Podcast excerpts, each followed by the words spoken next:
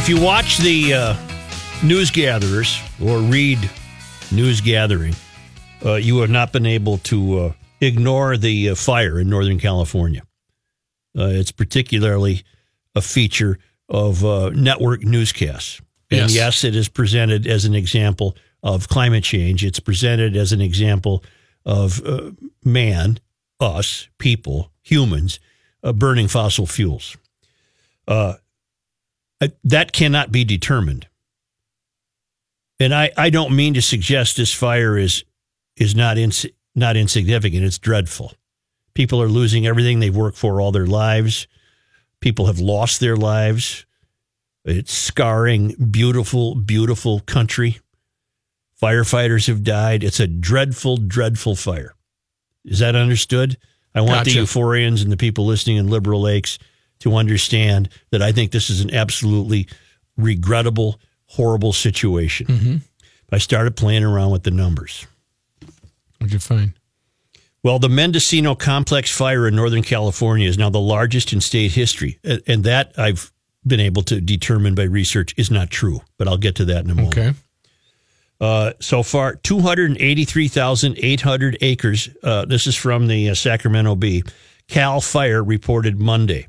The 11 day old blaze is mainly mountainous terrain near Clear, Clear Lake, topped the uh, the 11 day old blaze in mainly mountainous terrain near Clear Lake topped the Thomas Fire, which was the state's largest for about eight months after burning through 281,893 acres in Santa Barbara and Ventura counties in December of 2017 and January of 2018. All right.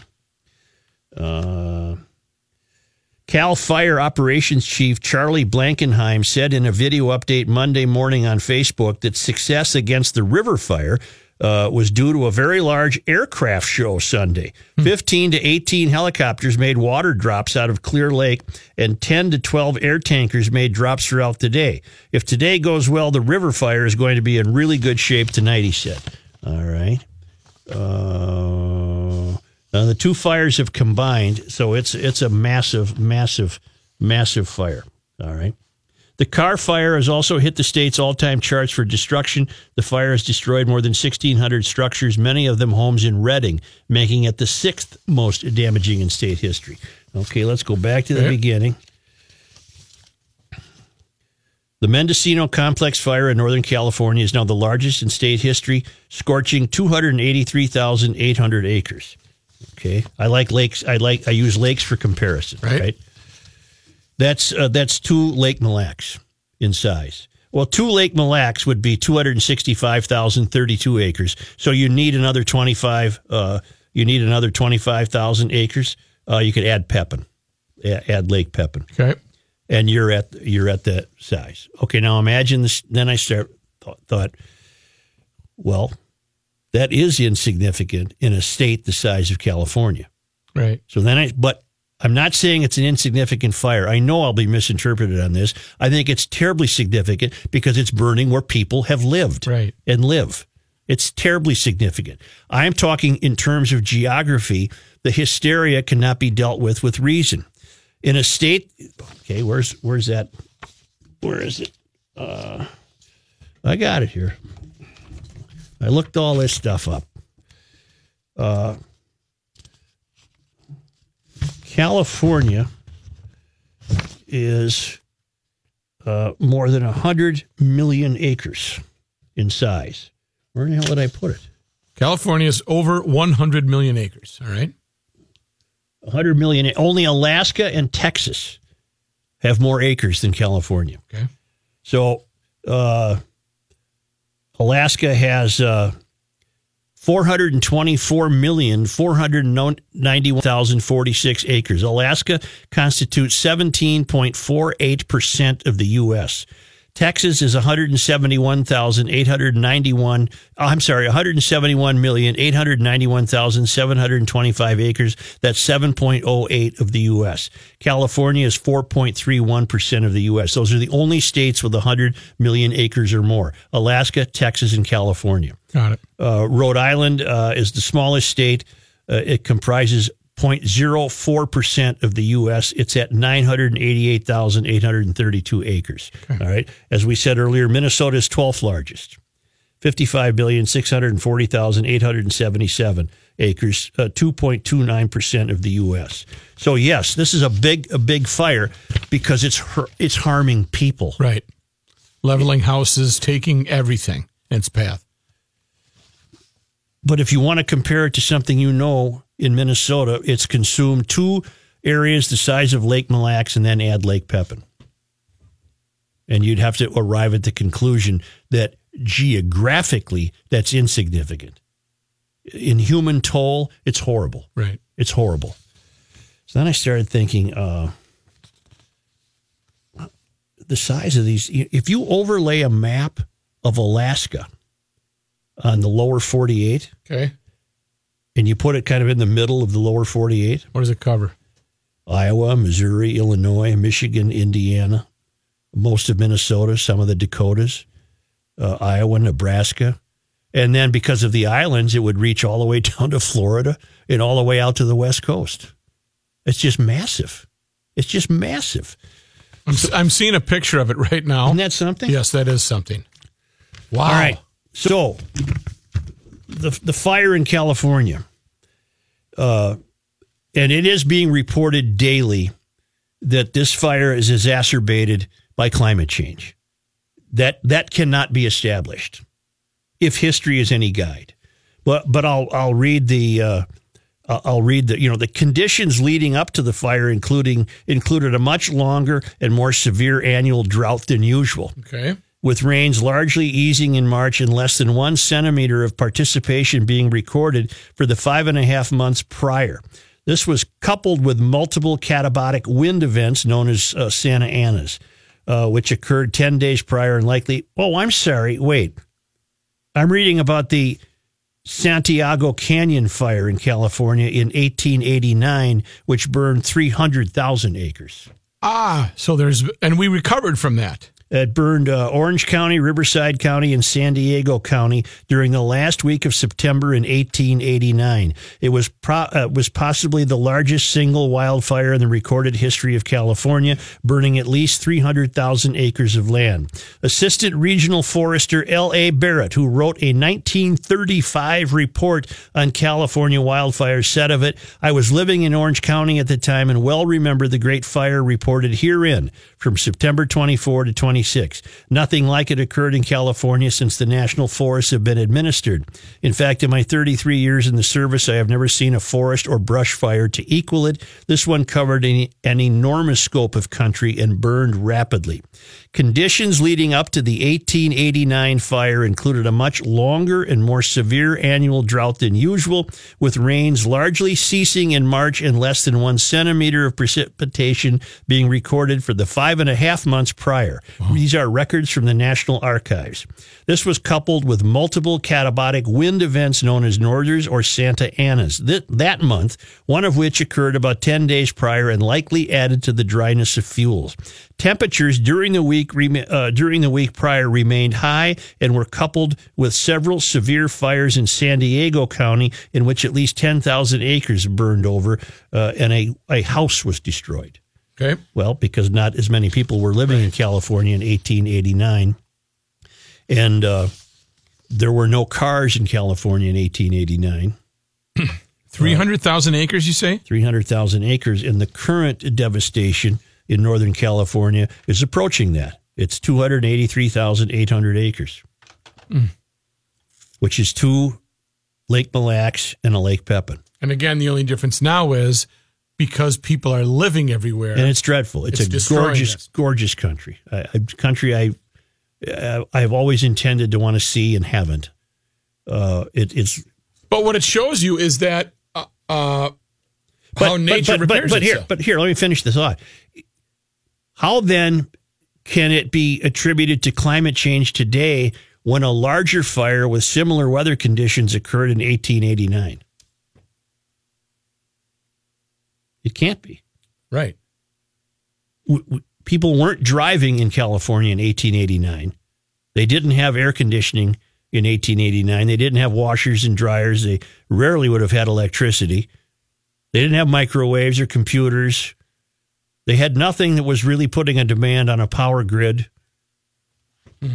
They weren't burning fossil fuels. But we've reached the point where if there is a fire of this magnitude now, and again, I have to keep repeating this so people don't ram their Priuses into a bike path. I have to keep repeating this. This is dreadful because this is taking lives. It's dreadful, but it's happened before. California has been prone to fires. Mm-hmm. And yet you have a, a, guy like Jerry Brown saying, this is the hottest it's been in 10,000 years. Well, not really, Jerry. 10,000 years ago was when the, the glaciers kind of came in and settled in here and created what we now know as Minnesota.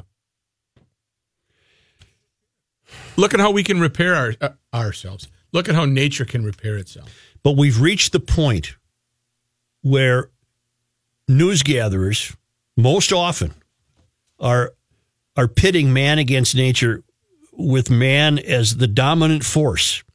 And if only man would change behaviors, there wouldn't be fires. To which any reasonable, right. rational human being would have to say, then please explain the Santiago Canyon fire to me from 1889.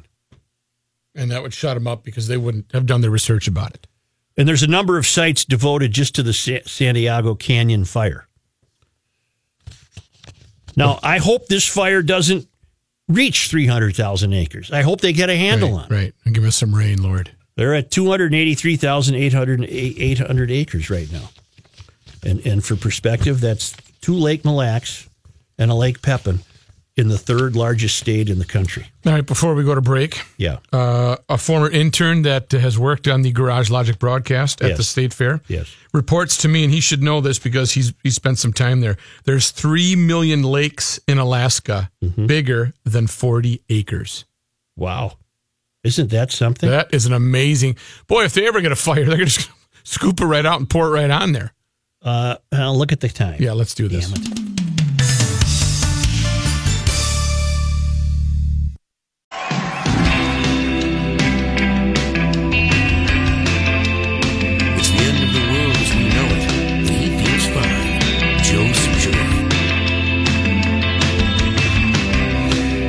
By the way, people who lose loved ones in that Northern California fire, mm-hmm. they have every right in the world to be hysterical. Okay. David Muir has no right in the world to be hysterical by implying that that fire is the direct result of man's ruination of the earth. Okay, I'm that cannot be demonstrated. The chief offsite correspondent Kelsey has linked me now to the largest forest fires in Minnesota history, according to the Minnesota DNR, not a talk show host. Not you. 1894, the Hinckley Fire, 350,000 acres. Wow. 1910, the Baudette Spooner Fire, 300,000 acres. 1863, the Alice Saganaga Fire, 275,000 acres.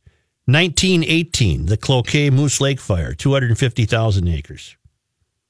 1755, 160,000 acres lost in the Lac LaCroix fire. Wait, 1755. They were keeping track then? I don't know how they DNR came up with that. 1894, 130,000 acres in the same area, Lac LaCroix fire. 1864, 110,000 acres, Little Sioux fire. Here's another one from the 1700s. 1727, 100,000 acres, Sawbill Winchell fire. 2011, 93,000 acres, the Pagami Creek fire. Uh, 2007, 76,000 acres Ham Lake fire. The point being that given this history, it is not possible to prove that the fires in Northern California deserve the hysteria of having been caused by humans burning fossil fuels. And if you do believe that, what are you doing about it? Do you get rid of your car? You got a furnace? You got air conditioning? Do you use electricity? What are you doing about it? That's what, who's the only guy I'll take a lecture from? Uh, Juan Veld. Uh, no, you should know his name without being a complete sophomore. P, uh, P, uh, Pedro. Pedro Pe- Luca. You got it. Okay. Pedro Luca, the hermit in uh, Argentina or wherever he lives, who's never used an ounce of energy, never used one ounce of Pedro Luca. Petroleum products, electricity, anything, nothing. Lives in a cave. Spears rabbits with a stick and drinks from a stream. yes, he does. So our record is 350,000 acres. I mean, it's not a record you'd want, but 350,000 acres, the Hinckley Fire, 1894. and they're approaching.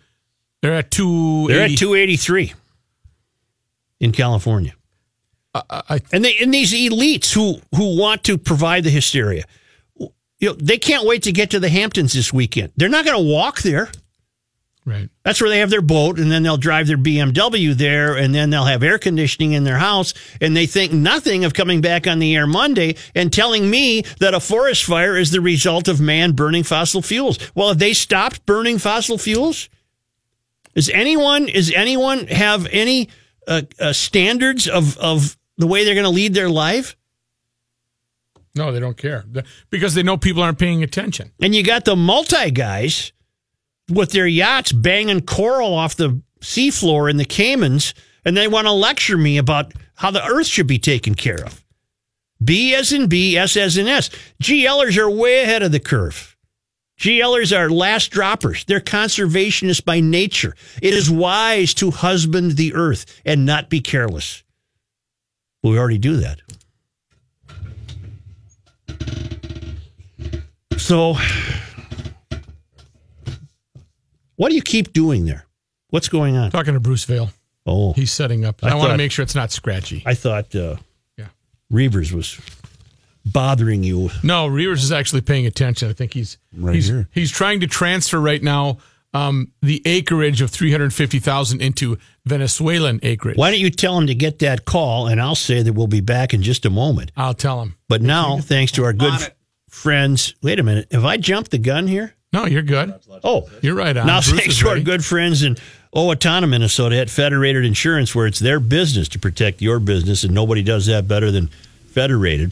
It's Bruce Vail from the Wall Street Journal in Your Money Now. You know, I'm deeply into conservation myself. I'm recycling scripts from three years ago.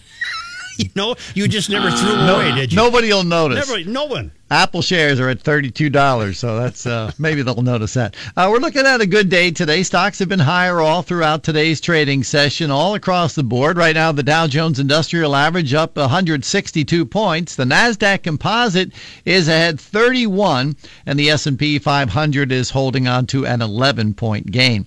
A multinational agricultural company based in Idaho has acquired gene editing licensing rights that could one day be used to help farmers produce more crops and make grocery store offerings like strawberries, potatoes, and avocados stay fresher longer.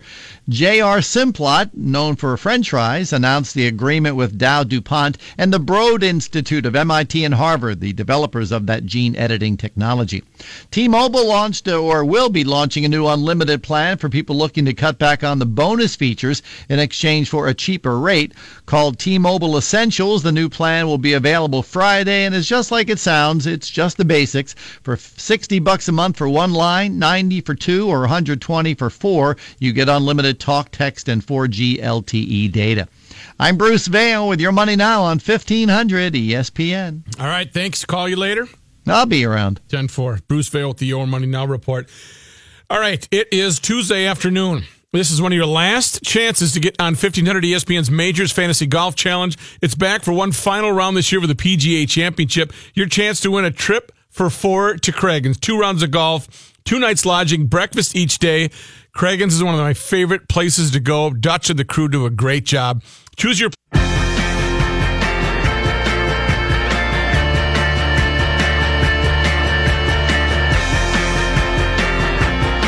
Commencing garage logic segment number 8. See me driving down the street. Here's John Height. Thank you, Joe. Partly sunny and 77 degrees. Twins in Cleveland, game two of their series in Cleveland tonight. Adalberto Mejia pitches for the Twins. Carlos Carrasco for Cleveland. Uh, Viking coach Mike Zimmer today said uh, his team has no interest whatsoever in veteran guard Richie Incognito. Incognito, in an interview, said he'd been contacted by several teams, including the Vikings. This morning, Coach Zimmer said that claim I don't know that. that claim is, in his words, totally false. Well, and plus, the guy's a psycho. Richie Incognito. He's got some problems, got some issues. Got a Yes, neat name, Incognito. Incognito. He's got, he's got some issues. means you I don't know anything about Can't him. recognize it. Yeah. It's inside the cognate. That's right. And if you're Spanish, it's cognito. Mm-hmm.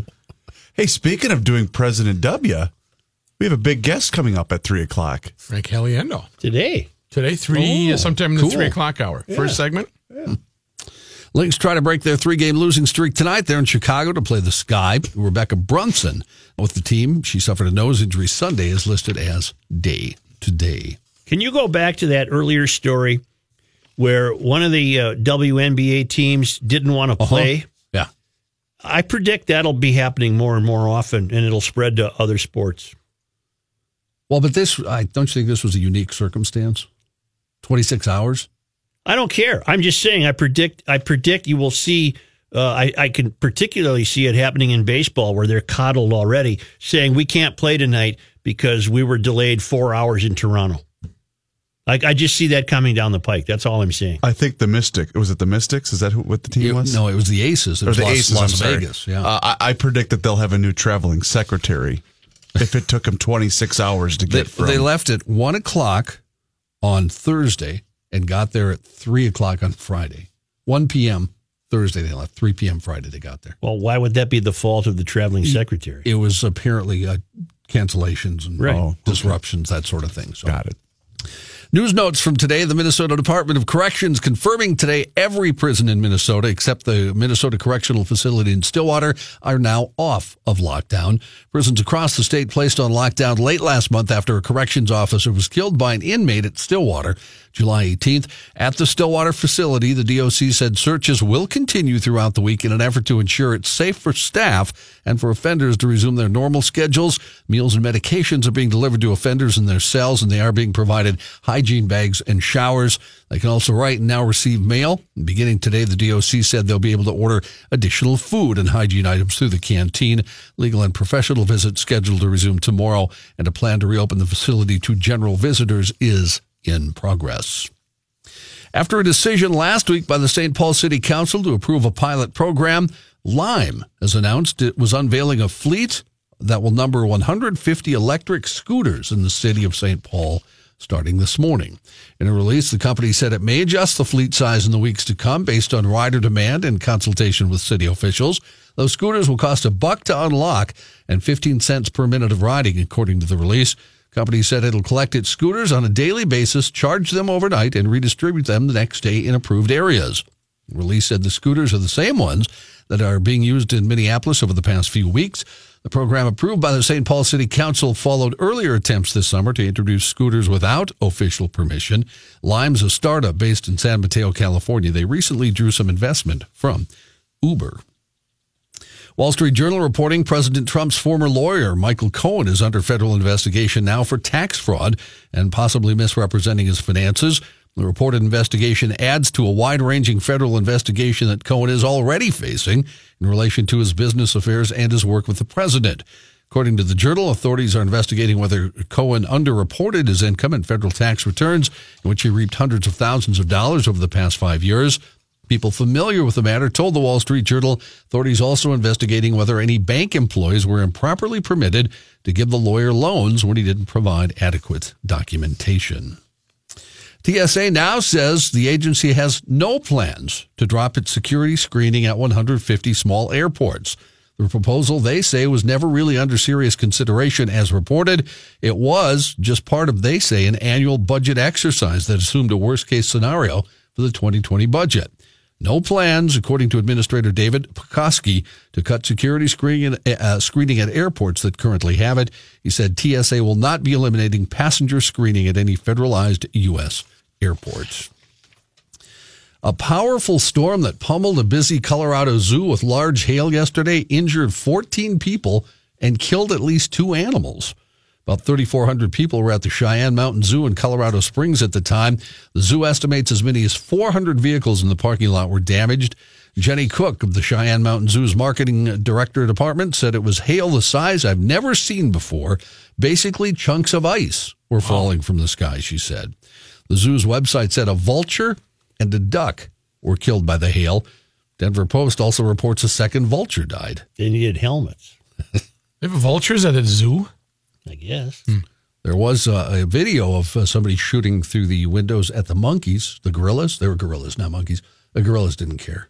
They were just, They bu- just- they're just bouncing off them. They're just eating grass. and Really? They could have cared less. yeah. They, you'd think they would seek shelter. And they were very large uh, chunks of hail, too. So, medical personnel set up a triage for visitors at the entrance of the zoo. Five people taken to the hospital with traumatic injuries after the short but intense storm the, passed over. the little monkeys with the, the bandage around their head waiting in the wait, the zoo waiting room. Another nine people were treated at the scene. The Cheyenne Mountain Zoo evacuated people from the zoo, and they were transported by bus to Cheyenne Mountain High School. Critics are speaking out against a proposal put forth by the Environmental Protection Agency that would allow for new uses of asbestos, which of course is heavily restricted because of its links to cancer and other diseases. In June, the EPA, when Scott Pruitt was still in charge, proposed a significant new use rule for certain uses of asbestos. While the EPA framed the proposal in a positive light, calling it the first such action on asbestos ever proposed, critics said it fails to recognize the dangers of the material, which has been associated with lung cancer, mesothelioma, and asbestosis. According to the nonprofit Environmental Working Group, the EPA also announced it will not review exposures from abandoned uses of asbestos.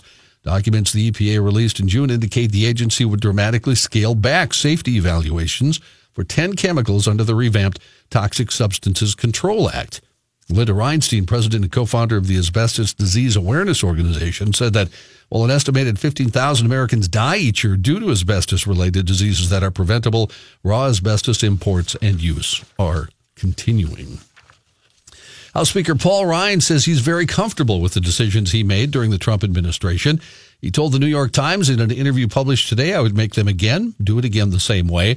Some folks have criticized Ryan for his soft approach to criticizing the president's more controversial moves, as he rarely speaks directly in opposition to President Trump.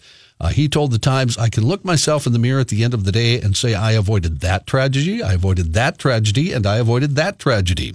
I advanced this goal, I advanced this goal, and I advanced this goal. When asked exactly what tragedies he's helped avoid, Ryan returned to tactical silence, saying, No, I, I don't want to do that. I prefer not to. Yes. It's like the, the Prince family that wanted to be listed as cousins, but Right. didn't want to take the paternity the test, the DNA test. Uh, Ryan spoke I about. took the test. You did? Were you a distant cousin? No, No, dang it. I wanted to be. Ryan spoke about managing his relationship with Trump, uh, who he has a historically rocky relationship with. He said, I think some people would like me to start a civil war in our party, and that would achieve nothing. He said, criticizing the president only boomerangs, making Mr. Trump go in the opposite direction. Uh, he also used a word I won't use on the air. He said, if you turn it into a bleeping match with him, you're probably not going to win. Burping? Yeah, burping. That's exactly what he said. A retired police officer in Illinois has been reunited with a badge he lost while out on a call more than 30 years ago. Bill Goldens, a former officer with the Glenview Police Department, his badge apparently fell off his uniform while he was searching a drunk driver's car. Back in 1987, was then unable to locate the badge, even obtaining a search warrant from a judge to look for it. Golden said a memorabilia hunting friend recently discovered the missing badge, which bore his number 148 for sale on eBay. The per- What? the person selling it was in Latvia. Really? Yep. Wow. Gold said he tried to contact the seller, but his inquiries went ignored, so he had eBay shut down the auction. He said he didn't want to buy the badge back since he considered it stolen property, but a friend surprised him with the badge for his 60th birthday, apparently buying it before he had the auction shut down. How much could that have brought that Latvian yeah. uh, Well, in police? badge? Latvia, that'd be worth a fortune. Retired officer. How much in Venezuela? That's not a, it would not be not that much. How many liters? I'd have to go to the conversion. Yeah, we're not. That's not. Retired officer said he now has all three badges he wore during his tenure with the Glenview Department. Dave Dahl coming up.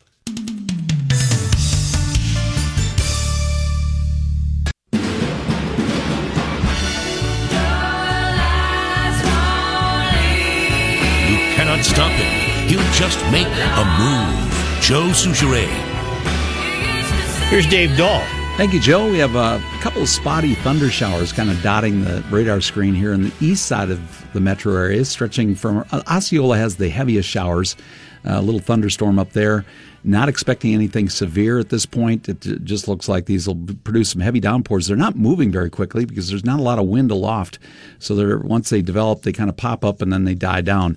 And that'll be the trend here for the next couple of hours. Should fade away after about 4 or 5 p.m. this evening. Some light rain across Dakota County, stretching southward, just light showers there. Those are going to fade away as well.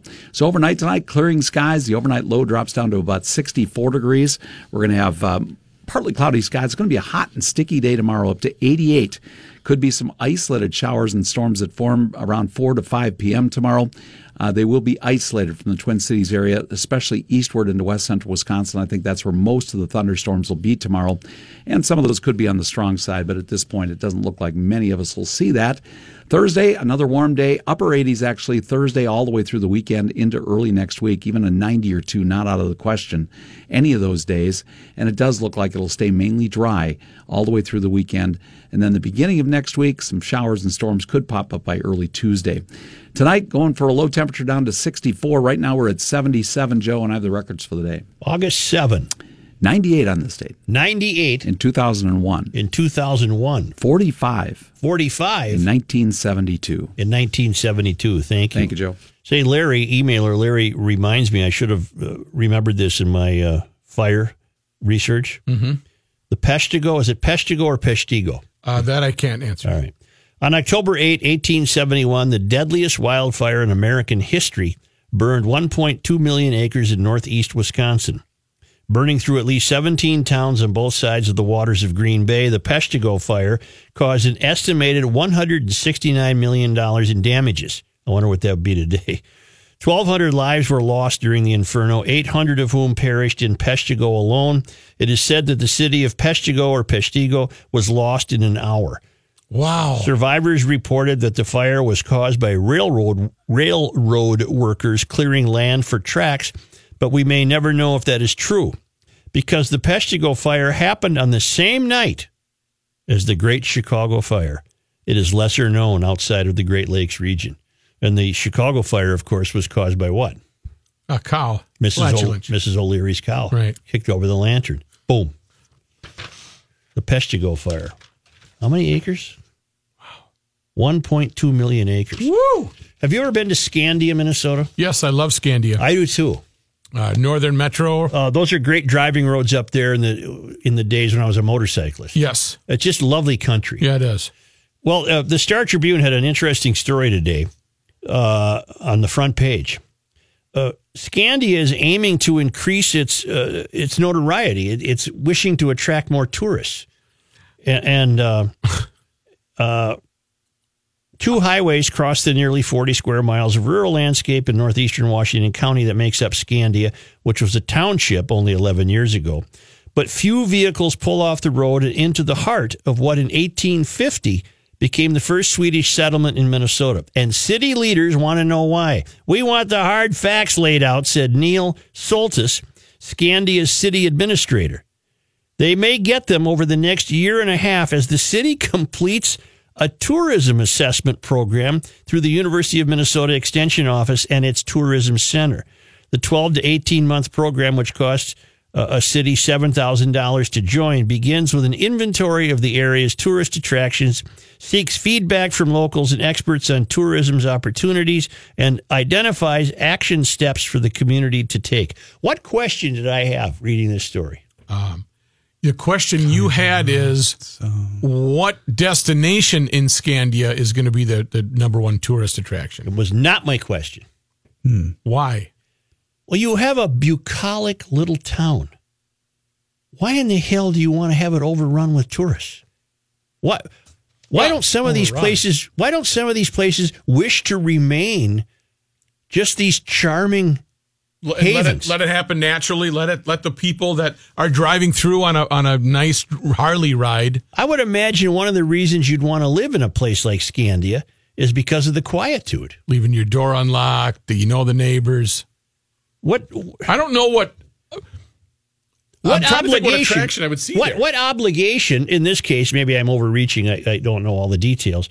But what what obligation does the political class have to infuse a particular area with tourism dollars? Uh, Maybe there's a great clamoring for it in Scandia. I don't know. It's what? It's a couple of bakeries and uh, Right. I a mean- bar or two. And I haven't been in uh, downtown Scandia in ages. Is there a uh, is there a, uh, like a, a, a slide a, a Not a water park. I don't know. It's right near Marine on St. Croix. Yeah, I know exactly where it's it is. just lovely. I've been there many times. Been there many times. Great driving roads. yeah. I, I can't, for the life of me, uh, I can't understand who it is that thinks it would be a great idea. Good barn picking. If- good barn picking. I bet it is. Yeah, it is. I bet it is. A lot of good barns there. Yeah. The problem is they all know. Everybody knows it already. So Makes know, it tough in your uh, in your the barn industry, pick. yeah, the uh, the repurpose industry.